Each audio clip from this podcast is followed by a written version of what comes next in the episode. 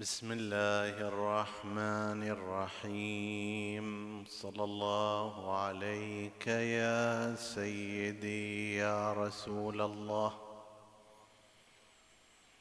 صلى الله عليك وعلى ابن عمك أمير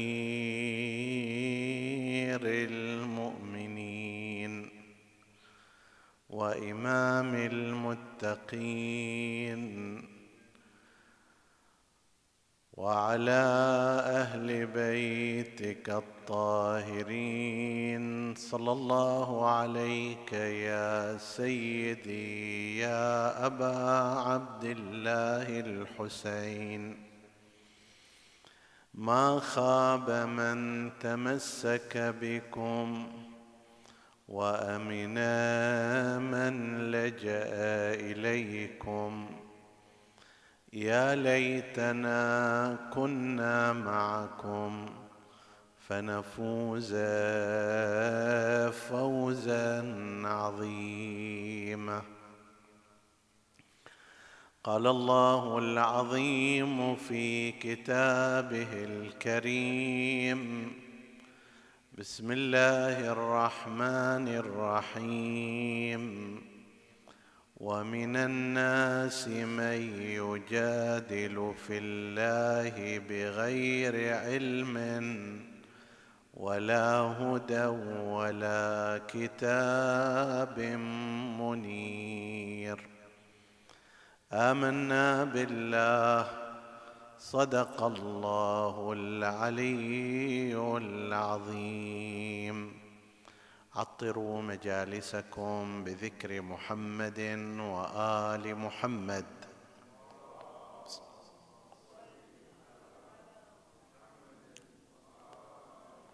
اللهم صل على محمد وآل محمد.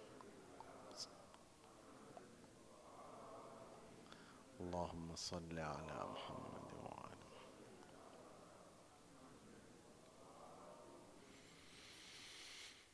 حديثنا بإذن الله تعالى يتناول موضوع الإسرائيليات وكيف تسربت إلى مصادر الحديث عند المسلمين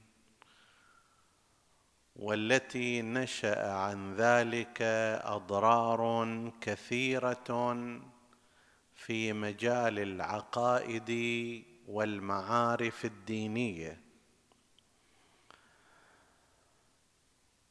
اولا تعريف الإسرائيليات بحسب الاصطلاح المتداول أنها تلك الأحاديث والأخبار والمعلومات التي أصولها موجودة في الثقافة اليهودية أو المسيحية المحرفة. وانتقلت ضمن ضمن ظروف تاريخية خاصة إلى الساحة الإسلامية ورويت باعتبارها جزءا من هذه الثقافة. وصارت في مصادر المسلمين الحديثية باعتبارها جزءا من ثقافة المسلمين بل جزءا من أحاديثهم بل نسبت في كثير من الحالات إلى رسول الله صلى الله عليه وآله. هذه قد تكون أصولها يهودية قد تكون أصولها مسيحية ولكن في الحالتين كانت مما حرف من كتب اليهود والنصارى. وليست المقصود هنا الثقافة المشتركة بين المسلمين. وبين اليهود فإن هناك قسما من الثقافة المشتركة بين جميع الديانات السماوية كتوحيد الله عز وجل والإيمان بالمعاد والإيمان بالرسل جميعا وكراهة الظلم والعمل بالواجبات وفي التشريعات قضايا الصلاة والزكاة والطهارات وأمثال ذلك. وقد تحدثنا عن هذا الموضوع في حديثنا عن تشريع العبادات وذكرنا العناصر المشتركة بين الديانات السماوية. هذه لو وردت لا نعتبرها من الإسرائيليات لأنها عنصر مشترك بين ديانة الإسلام وبين الديانة اليهودية بل سائر الديانات والأنبياء قد جاءوا بها. إنما هناك أمور طرأت على تلك الديانات على أثر التحريف التي تعرضت له وقد ذكرنا أمثلة من التحريفات التي عرضت للديانة اليهودية وللديانة المسيحية عند حديثنا عن قصة الديانات والرسل. هذه الأمور المحرفة بعضها انتقل في برهة زمنية محددة إلى ثقافة المسلمين. بين قوسين عندما يتحسس الإنسان ويعارض هذه الإسرائيليات فليس هذا لوضع سياسي خاص مثلا على أثر الصراع الاسلامي الاسرائيلي أو العربي الاسرائيلي أو اعتداء إسرائيل ما له ربط في هذا. هذا موضوع سياسي له محدداته. ذاك الموضوع موضوع علمي وثقافي وديني. هذه الإسرائيليات مرفوضة سواء كان هناك صلح وسلام مع إسرائيل أو كانت هناك حرب ومعارك لأن تلك الإسرائيليات هي أفكار منحرفة مو فقط حرفت العقيدة والثقافة والمعارف في تلك الديانات وإنما بانتقالها أيضا إلى المسلمين أيضا حرفت في أفكار المسلمين.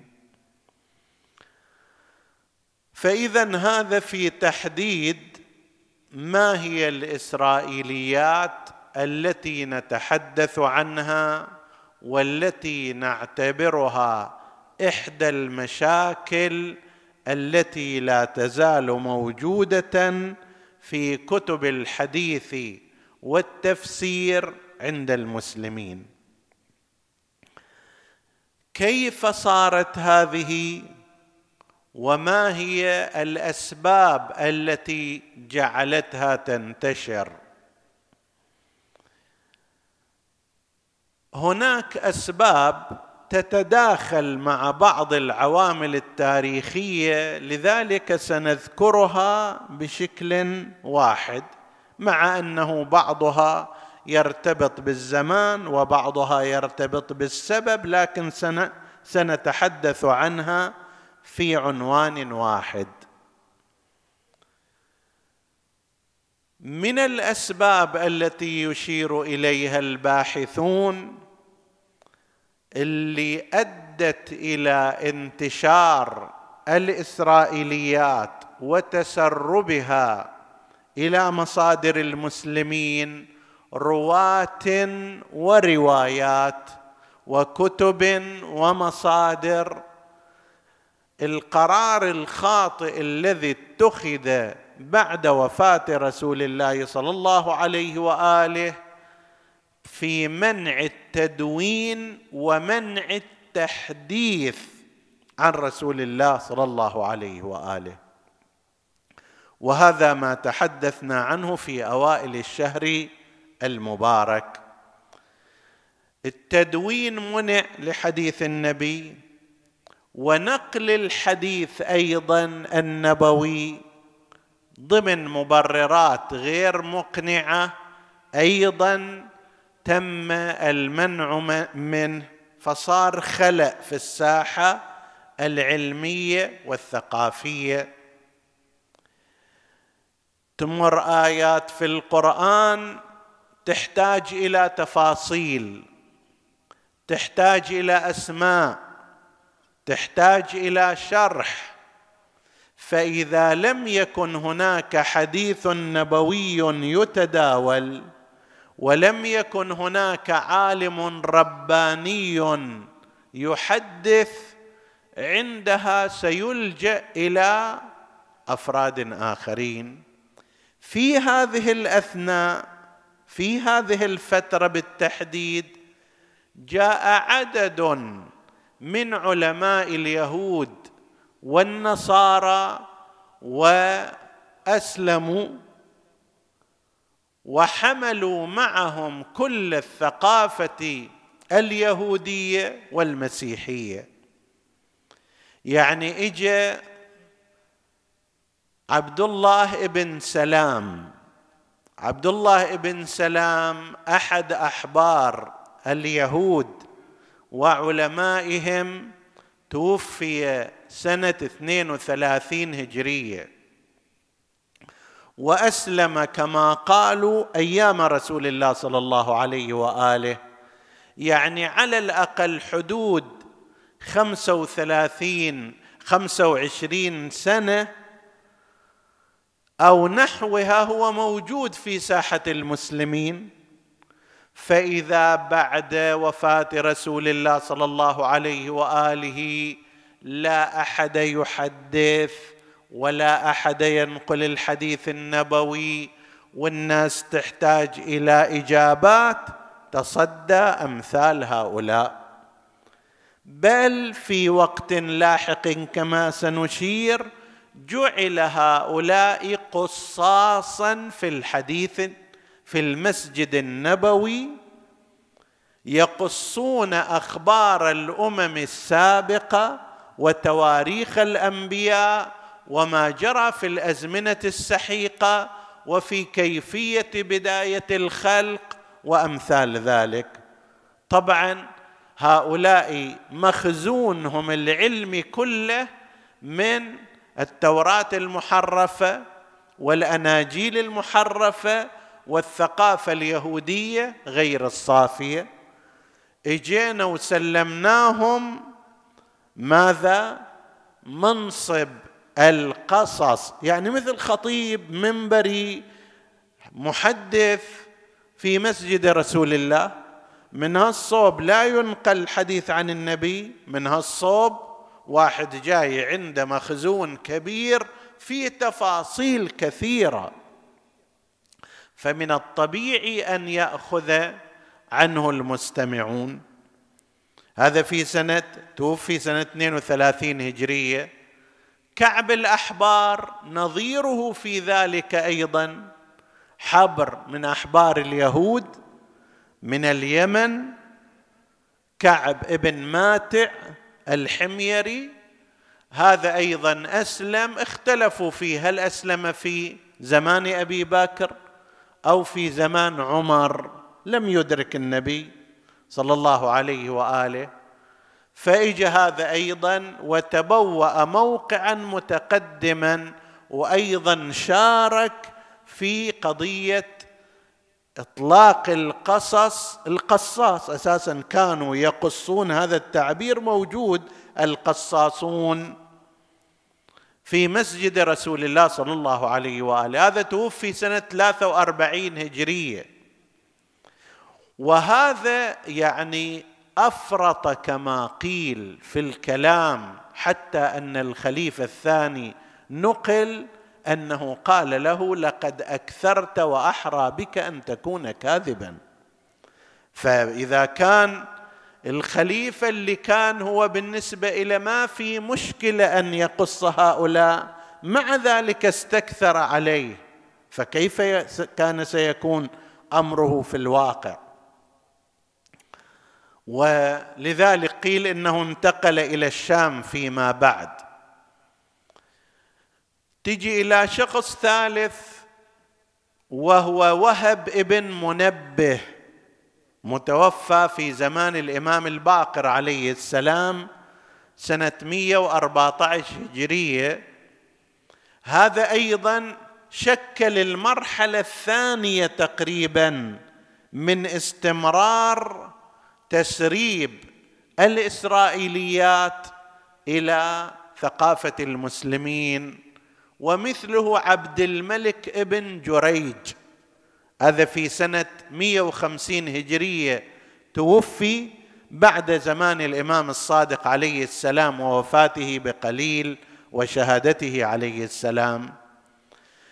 فهذه الحلقات كانت ذات دور مهم جدا في تسريب الثقافة اليهودية والمسيحية والأفكار المحرفة والخاطئة إلى المسلمين. الأمر الثالث أو الثاني أنه تم استقبال الثقافة اليهودية والإسرائيلية استقبال استثنائي حسب التعبير من قبل بعض الرواة. فينقلون أن عبد الله ابن عمرو ابن العاص اللي قريش نهته أن يكتب عن رسول الله صلى الله عليه وآله لأنه بشر يرضى ويغضب. هذا في معركة اليرموك حوالي سنة 15 هجرية مع الروم أصاب زاملتين كبيرتين من كتب اليهود والنصارى. في المعركة تلك صار أن حصل مثل حقيبتين كبيرتين مملوءتين بها بهذه الكتب اليهودية والنصرانية. هم عندهم حديث خاطئ إما خاطئ في أصل معناه أو في روايته أن النبي قال ونحن لا نعتقد بذلك حدثوا عن بني إسرائيل ولا حرج. هذا اولا إحنا لا نعتقد به لأن النبي صلى الله عليه وآله كان ذا حساسية استثنائية للتسرب الفكري اليهودي والنصراني للمسلمين. حتى أن أحد أصحابه راجعوا في هذا التعبير أمتهوكون أنتم؟ سواء في الإنترنت أو الكتب راح تشوفوا تفصيل القضية. أحد أصحابه يقول أنا شفت واحد عنده أوراق من التوراة فأمرته أن يستنسخها لي. وإجيت أخبر النبي وأقرأها عليه. ووجه رسول الله يتغير من الغضب. فأشار لي أحد الأصحاب قال لي ويحك أما ترى رسول الله صلى الله عليه وآله قد غضب من ذلك؟ ثم قال النبي صلى الله عليه وآله أمتهوكون أنتم؟ والله لو كان موسى بن عمران حيا لما وسعه إلا اتباعي. أنت جايب إلي أخبار ومعلومات وقضايا من التوراة جاي تبيعها علي مثلا؟ أنا محيط بالتوراة الأصلية أعرفها وبالكتب السماوية كلها. ما آتى الله نبيا كتابا إلا وأعطى علمه لمحمد.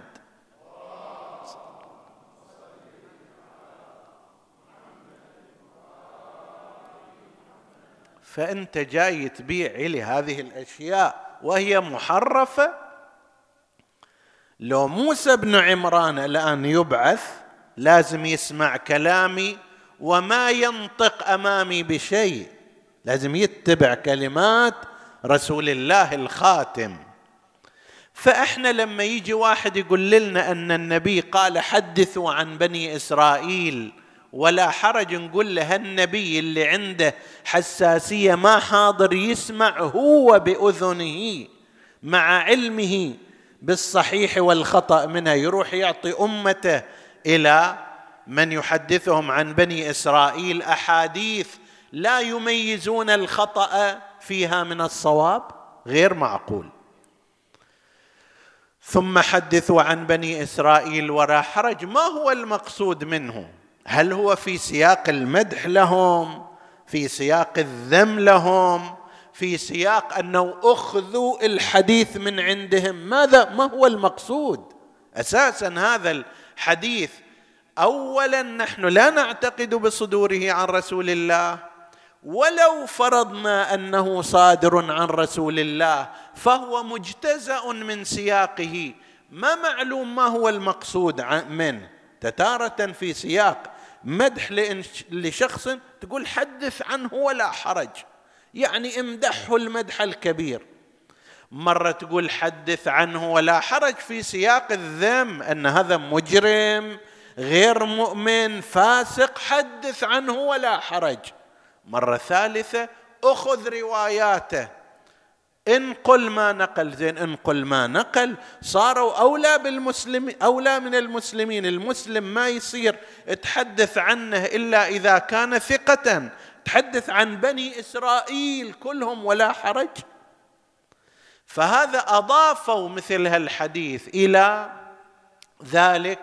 وعبد الله ابن عمرو ابن العاص قام يحدث مما وجد في تلك الكتب التي روي فيها قضايا من بني إسرائيل وألف فيها مؤلفون يهود أو مسيحيون. من الطبيعي أنه لما يؤلف هؤلاء سيؤلفون ضمن الثقافة السائدة وكانت ثقافه محرفة.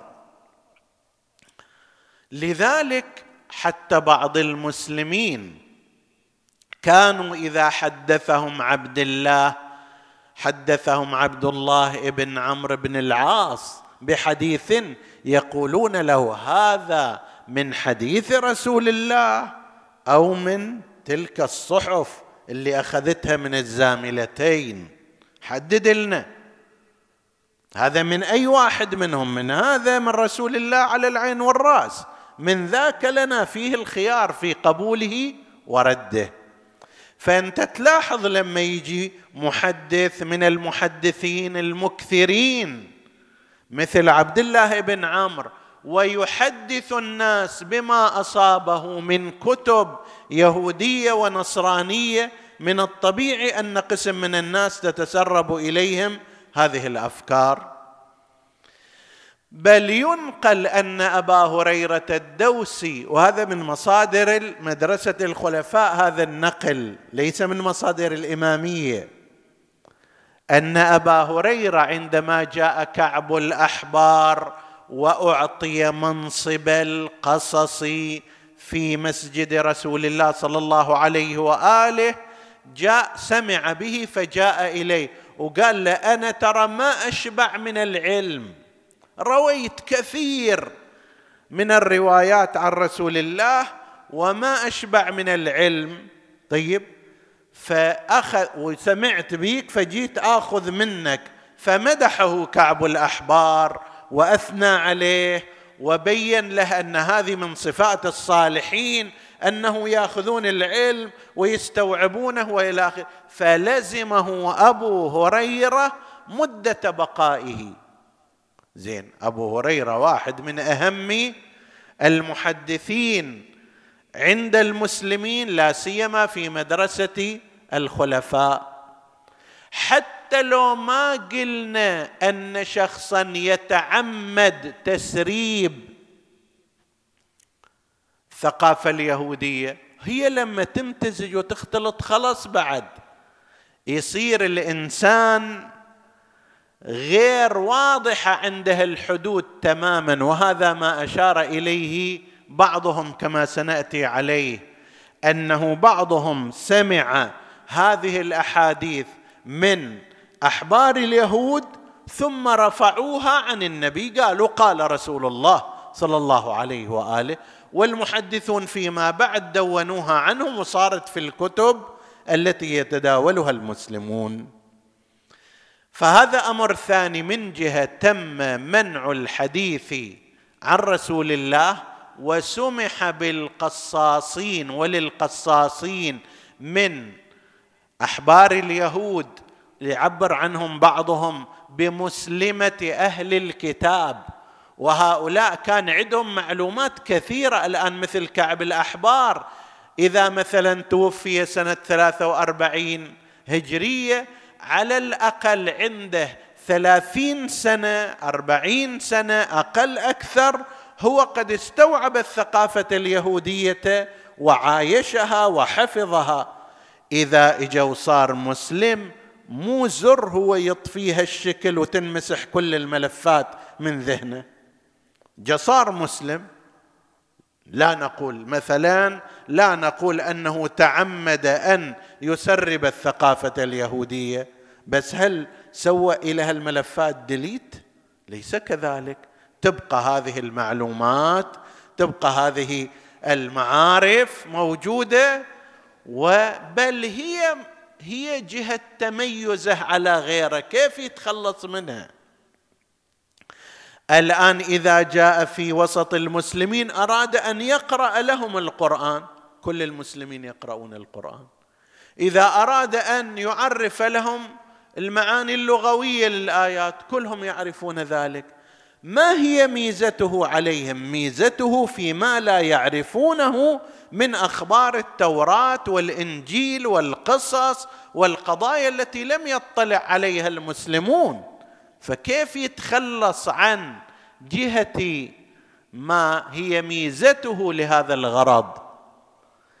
ليش بعضهم يجون؟ وهذا من العجيب عبد الله بن سلام هو يروي وعادة إذا واحد يروي هو مدحا في نفسه فمادح نفسه يقرأ عليك السلام يقول أنا قال لي النبي أنت عندك علم الكتاب ونزلت فيك الآية ومن عنده علم الكتاب وعند بعض المسلمين مو علي بن أبي طالب اللي عنده علم الكتاب لا هذا عبد الله بن سلام. اللي يثبت هذا بروايته هو نفسه.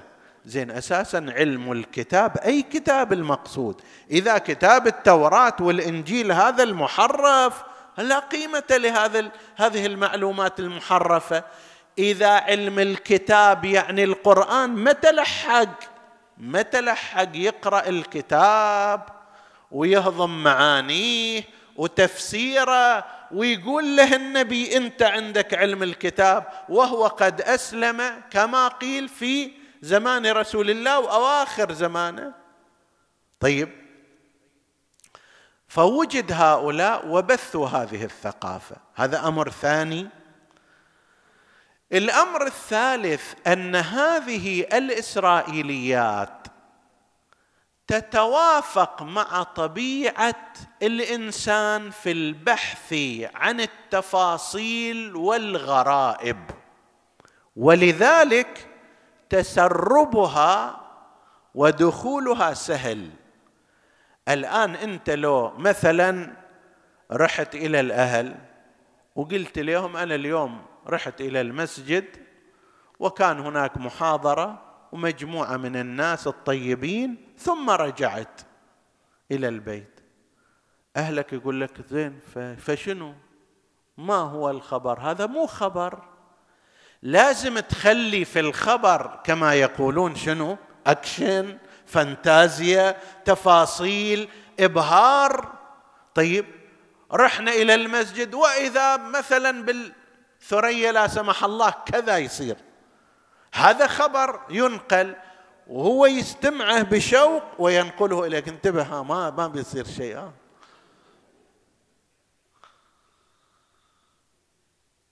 هذا يعتبره خبر يشتاق إلى أن يستمع. كيف صار؟ شلون صار؟ أحد صار في كذا ما صار في كذا؟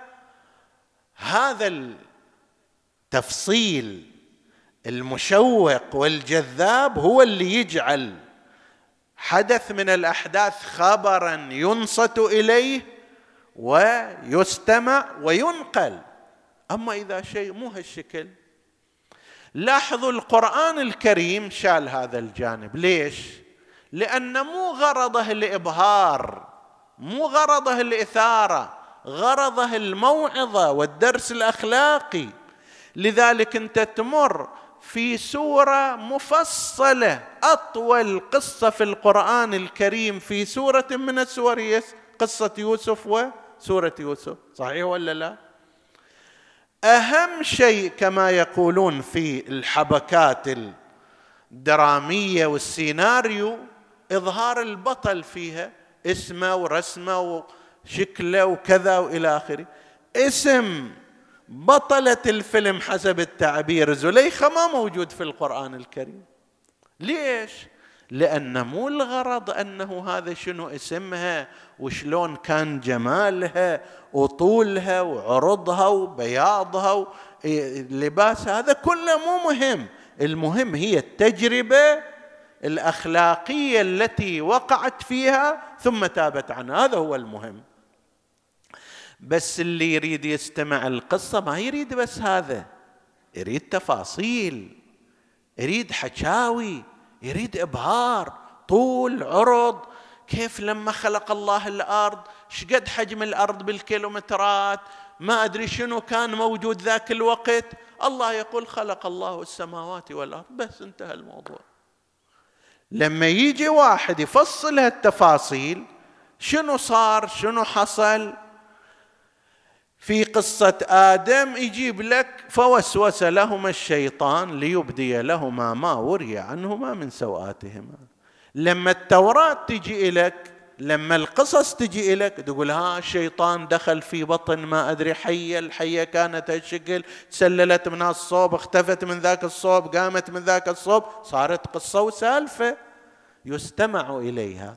هذا العنصر أيضا أثر في رواج واستماع الإسرائيليات لوجود حالة الإبهار والتفاصيل حتى لو كانت تفاصيل كذب من تأليف الأحبار والرهبان والكلام غير الدقيق لكن موجودة هذه والناس يحبون يستمعون إليها. مجموع هذه الأمور جعلت ما هو موجود خطأ في الكتب السابقة يتسلل إلى الأحاديث والتفاسير. بعض التفاسير أصلا متروسه من هذا مثل ما قيل عن تفسير مقاتل. تفسير مقاتل مملوء بالقضايا الإسرائيلية. لا الصحاح موجود فيها كتب الأحاديث موجود فيها. أورد لك بعض الأمثلة على ذلك مما ذكروه بعد الصلاة على محمد وآل محمد.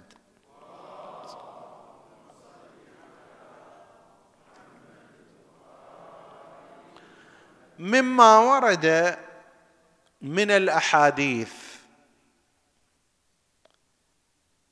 أنه أخرج الشيخان عن رسول الله صلى الله عليه وآله قال خلق الله آدم على صورته طوله ستون ذراعا وزاد أحمد عن أبي هريرة في سبعة أذرع عرضا طول ستين ذراع الذراع حوالي نصف متر يعني ثلاثين متر عمارة من عشرة طوابق تقريبا. الله خلق آدم على صورته مثل ما الله بشكل الله خلق آدم على نفس الصورة راس صدر رجلين يدين إلى غير ذلك. بعضهم قال سلوني عن كل شيء بس لا تسألوني عن اللحية وعن بعض الأماكن الأخرى. زين. هذا الحديث إذا تروح تراجع ذكرنا ذات مرة أنه اولا هذا النقل الحديث هو نقل مجتزأ. فيما ذكرنا أنه قال شخص لآخر لعنك الله ولعن من يشبهك أو من أنت على صورته. شيء آخر أكو أيضا وهو أن هذا بهالمعنى بالضبط موجود في التوراة. وهذا الحديث هو نفسه الفقرة السابعة والعشرين من الإصحاح الأول من سفر التكوين. سفر التكوين مثل أجزاء. التوراة عبارة عن أجزاء. شلون القرآن ثلاثين جزء؟ التوراة اللي يسموها العهد القديم فيها أسفار سفر مثل جزء. في هذه الأسفار توجد فقرات مثل الآيات وفيها إصحاحات قسم مثل الحزب عندنا. شلون؟ الحزب بالنسبة إلى الجزء الإصحاح بالنسبة إلى السفر هو شيء من هذا القبيل. فيه موجود شنو؟ فخلق الله الإنسان على صورة الله. على صورة الله خلقه ذكرا وأنثى خلقهم. هذا إحنا ما نعتقد أن التوراة الحقيقية فيها هذا الكلام. التوراة الموجودة التي حصل لها التغيير والتبديل موجود فيها. فهذا انتقل خلق الله آدم على صورته. أصلها خلق الله الإنسان على صورته. فإذا يتبين القضية مو بس هكذا أنه نقل مجتزأ وإنما أيضا أكو له أصول إسرائيلية. مثال آخر. اجمالا خليني أنا أقول لك كل حديث ينتهي إلى التشبيه أو التجسيم أو الرؤية أو ما شاء أو التغير والتبدل في الله عز وجل. الضحك والحركة والانتقال وينزل من فوق إلى تحت كلها هذه لها أصول إسرائيلية. من الإسرائيليات؟ لاحظوا مثلا الحديث الآخر الذي يقال فيه أن الله سبحانه وتعالى تعالى الله عن ذلك. اشتكت عيناه ما دام على صورة الإنسان على صورة آدم إله عين. طيب ولتصنع على عيني أيضا. فإذا إله عين. زين إذا إله عين هذه مرة تصير صحيحة ومرة تصير شنو؟ تعبانة مريضة. فينقلون في أحاديثهم أن الله اشتكت عيناه فعادته الملائكة. ما أدري شلون كانوا يقولون لا الله يسلم عيونك ولا واحد لازم آخر. إذا إنسان يقول لا الله يسلم عيونك. إذا الله نعوذ بالله إذا الله اشتكت عيونه ماذا يقال له؟ فعادته الملائكة وبكى على كما ذكر ذلك الشيخ محمد حسين كاشف الغطاء رحمه الله في أصل الشيعة وأصولها. وبكى على طوفان نوح حتى رمدت عيناه. صار فيها رمد. وهذا الحديث مشهور أن العرش ليئط من تحته كأطيط الرحل. إذا قعد على العرش ماله هذا الرحل يعني العرش حسب تعبيرنا يطلع صوت كما بالنسبة إلى بعض الكراسي الخشبية عندما لا تكون متقنة أو الحديدية. فأمثال هذه كثير. حديث الاستراحة نقلناه قبل ليال. الجيد أن بعض الأحاديث لنكارتها حتى من مدرسة الخلفاء أشاروا إلى أن هذا تسرب يهودي. كما أشار إلى ذلك شيخ الألباني. يقول في تعليقه على أحد الأحاديث لما قضى الله خلقه استلقى. اضطجع ووضع إحدى رجليه على الأخرى. وقال لا ينبغي لأحد من خلقه أن يفعل هذا بس الله لازم شنو؟ هو اللي يستلقي ويوضع رجل على رجل. باقي الخلائق ما لها محاق في تعليق الألباني عليه قال إنه منكر جدا ويستشم منه رائحة اليهودية. حيث يزعمون أن الله تبارك وتعالى بعد أن فرغ من خلق السماوات والأرض استراح تعالى الله عما يقول الظالمون. ثم يقول بعد ذلك هاي الملاحظة مهمة يقول وأنا أعتقد أن أصل هذا الحديث من الإسرائيليات وقد رأيت في كلام أبي نصر الغاوي أنه روي عن كعب الأحبار. كعب الأحبار اللي كان يحدث في مسجد رسول الله وبقي يثقف المسلمين يثقفهم بمثل هذا الأمر. ويؤيد ذلك عدة أسطر يقول ما ذكرناه. ثم يقول هو عن كعب كما هو الشأن في كثير من الإسرائيليات. كعب كان له دور مهم لذلك أبو ذر الغفاري لما إجا واعترض كعب الأحبار في مجلس عثمان على كلام أبي ذر الغفاري شال العصا ورقعه على رأسه وقال له يا ابن اليهودية أنت تعلمنا ديننا؟ إحنا أصحاب النبي. إحنا اللي جاهدنا من أجله؟ إحنا اللي ثقفنا الثقافه أنت جاي في آخر الوقت تلقي علينا ما تعلمته من اليهودية؟ كما هو الشأن يقول عن كعب كما هو الشأن عن كثير في كثير من الإسرائيليات ثم وهم بعض الرواة فرفعه إلى رسول الله صلى الله عليه وآله. هذا إذا راح يقول بس عن كعب الأحبار الناس ما يأخذون بكلامه. فقال قال رسول الله لما قضى الله خلقه كذا وكذا وأنت ترى مثل هذا وأمثاله. فكثير من الروايات هذه فقط أمثلة سريعة هكذا ربما يصير فرصة أخرى نتعرض إليها. كثير من الروايات في هذا الباب أصولها أصول يهودية. كل حديث تأخذ هذا كقاعدة كل حديث يشم منه رائحة تشبيه الله بخلقه أو تجسيمه أو تركيبه أو انتقاله ونزوله وصعوده. كما قالوا إن الله ينزل من السماء السابعة إلى السماء الأولى فينادي هل من تائب يتوب فأغفر له. هو أصلها إن لله ملكا ينادي عن الله عز وجل وينزل من السماء السابعه إلى السماء الدنيا. شالت إن لله ملكا تاثرا بهذا التوجه التجسيمي والتشبيه اليهودي لأن هذا المحدث كما قلنا حتى إذا احسنا النية فيه تختلط عنده الأمور.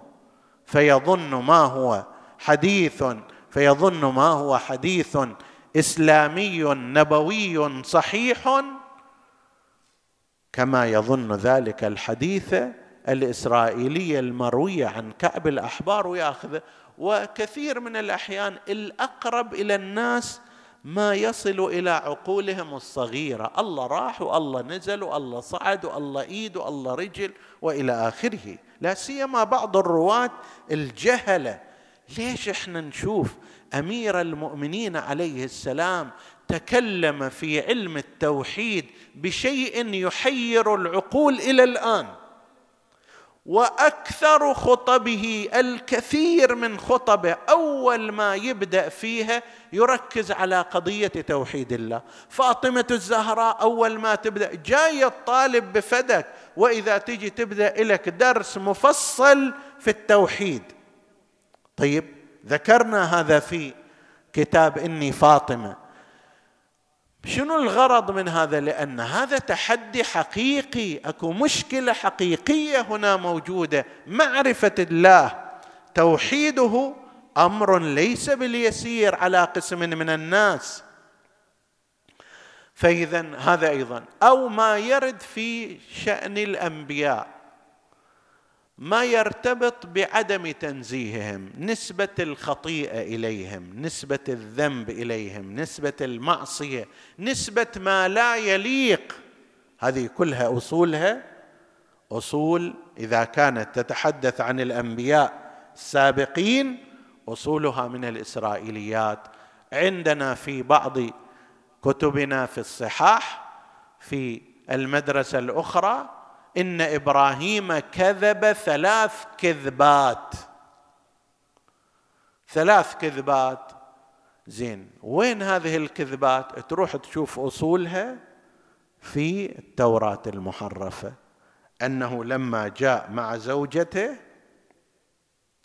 لما جاء مع زوجته ونسبة الشيء يعني جدا غريب. لما جاء مع زوجته سارة ومر على أحد فراعنة مصر حتى لا يأذيهم ويخليهم يمشوا. طيب قال لأن هذه أختي مو زوجتي. لأنه إذا قال لأختي راح مثلا يطلبها للفراش وكذا وراح يمشيهم. لما قال إني سقيم كان يكذب ما كان ما كان مريض. لما قال بل فعله كبيرهم كان يكذب. هذه أصولها عندما تجد ترجع ترى أصولها أصول يهودية وموجودة يعني بالتتبع واحد يقدر يعينها بالإصحاح وبالفقرة وبالسفر. في العهد القديم التوراة. تسربت هذه فيما تسرب وأمثالها إلى روايات ومصادر المسلمين. بطبيعة الحال لا نعتقد أن كل مشابهة بيننا وبين الإسرائيليين والثقافة الإسرائيلية هي باطلة. لا. ذكرنا في أول المبحث أن الأصول الاعتقادية الأوامر الأخلاقية كثير من الأحكام الشرعية هي متفقة بين الديانات فموجودة عندنا وموجود وموجودة عندكم. وقولوا آمنا بما أنزل إلينا وأنزل إليكم وإلهنا وإلهكم واحد ونحن له مسلمون. فاكو هناك مجال واسع من الاتفاق في الأصول العقائدية والتشريعات الأساسية. لكن ولذلك إحنا نتعجب من مثل صاحب منهاج السنة عندما يأتي ويقول مثلا الرافضة قالوا إن الإمامة والنبوة لا تكون إلا في بيت واحد وهو بيت آل محمد وشابهوا في ذلك اليهود الذين قالوا إن الملك والنبوة لا تكون إلا في آل داود. زين كل مشابهة هي منتقدة. زين الله يقول في القرآن الكريم إن الله اصطفى آدم ونوحا كأفراد ولكن فيما بعد يقول؟ وآل إبراهيم وآل عمران. على العالمين ذرية بعضها من بعض. فالقضية في هذا في آل إبراهيم وآل عمران الأسرة كلها اصطفيت. مو الشخص. بخلاف مثل آدم بخلاف مثل نوح لم تصطفى عترته وذريته وأهل بيته. لكن هنا آل إبراهيم اصطفي الآل والأهل. كما اصطفي محمد وآل محمد.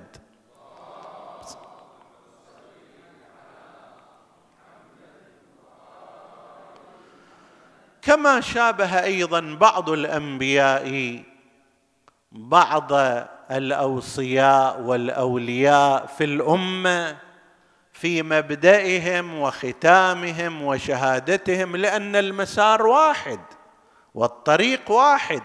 التحريف والإسرائيليات التي حصلت إنما حصلت من قبل الأحبار والرهبان المنحرفين وإلا المسار الاصلي هو مسار واحد. هذا يحيى بن زكريا على نبينا وآله وعليه وعلى أبيه.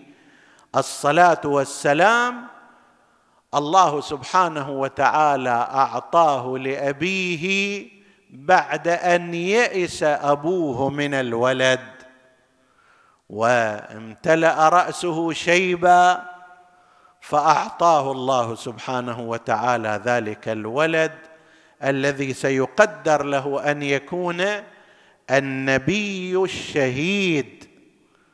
هو يحيى بن زكريا. سيقدر له أن يكون النبي الشهيد يحيى. فلما صار في بني إسرائيل واحد من بني إسرائيل رئيسهم في ذلك الوقت.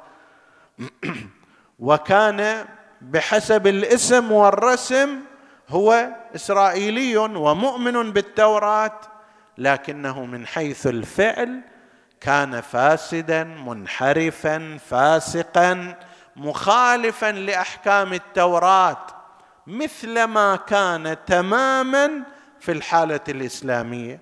يزيد من الناحية الرسمية يعتبر من أمة الإسلام ولكنه يصفه الإمام الحسين يزيد رجل فاسق فاجر شارب الخمور قاتل النفس المحترمة.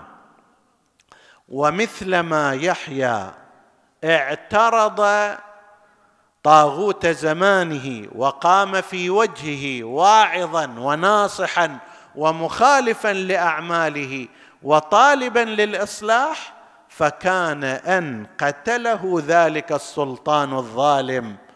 كان بناء على طلب من امرأة عاهرة كان يأوي إليها في غير الحلال وفي لحظة من لحظات الراحة معها قال لها اطلب اطلبي مني ما شئت ما شئت. قالت له أريد رأس يحيى بن زكريا. لأن هذا يفسد علينا متعتنا يؤلب الناس علينا يعتبرنا كذا مخالفين للشريعة والناس تبغضنا. ما مخلينا نمارس شهواتنا بارتياح. فأنا أريد رأسه. في نفس اللحظة حسب الروايات أرسل خلفه وقطع رأس يحيى بن زكريا وجيء به مقطوعا في إناء إلى هذه البغي العاهر. لهذا الإمام الحسين عليه السلام يستشهد يقول من هوان الدنيا على الله أن رأس يحيى بن زكريا قد أهدي إلى بغي من بغايا بني إسرائيل. على يد طاغوت زمانها. سيدي أنت أيضا سيهدى رأسك في طشت إلى يزيد بن معاوية. يحيى قتل تلك القتلة المفجعة تلك القتلة المفجعة. والحسين سلام الله عليه أيضا قطع رأسه لكن يحيى أيها الأحباب لم يطف برأسه من مكان إلى مكان مدة أربعين يوما. يحيى بن زكريا ما شهرت نساؤه من بلد إلى بلد تحدو بهن الأعداء ويستشرفهن أهل المناهل والمناقل وينظر إليهن الشريف والوضيع والصغير والكبير ليس لهن من حماتهن حمي ولا من ولاتهن ولي. يحيى بن زكريا كانت أسرته مصونة لكن أسرة الحسين أكثر من 52 53 يوم من كربلاء إلى الشام ثم من الشام إلى كربلاء ومن كربلاء إلى المدينة المنورة في حالة سبي وأسار. رجالها قد قتلت أطفالها قد قتلت نساؤها قد سبيت. فهذا واحد من الفروق بين القتلتين حتى وقف ذلك الركب على مدينة رسول الله. ونادت زينب مدينة جدنا لا تقبلين. ليش يا سيدتي؟ مدينة جدنا لا تقبلينا يا فبالحسرات والأحزان جينا. خرجنا منك بالأهلين جمعا رجعنا لا رجال ولا بنينا ساعد الله قلب الرباب. ابنة امرئ القيس زوجة الحسين. لا رجال معها زوجها قتل. ولا بنين هذا ابنها عبد الله الرضيع. قد ذبح بسهم حرمله لذلك لم تبق على قيد الحياة إلا فترة وجيزه نحو سنة ونصف أو تزيد قليلا. كأني بها ولسان حالها يا أنا جيت المدينة وهاج. حزني ومفرقي شاب. من عاينة ظلمة وخلي ديار الأحباب.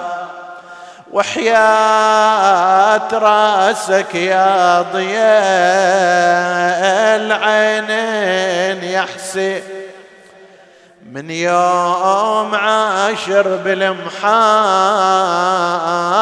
يا ضي أنا ما غمضت عيني ولا بطلت لوني. كل ساعة تتمثل بعيني يا ابن الأنجا أنا مرت علي أيام يا كعبة الوفاد بظلالك الضافي عزيزة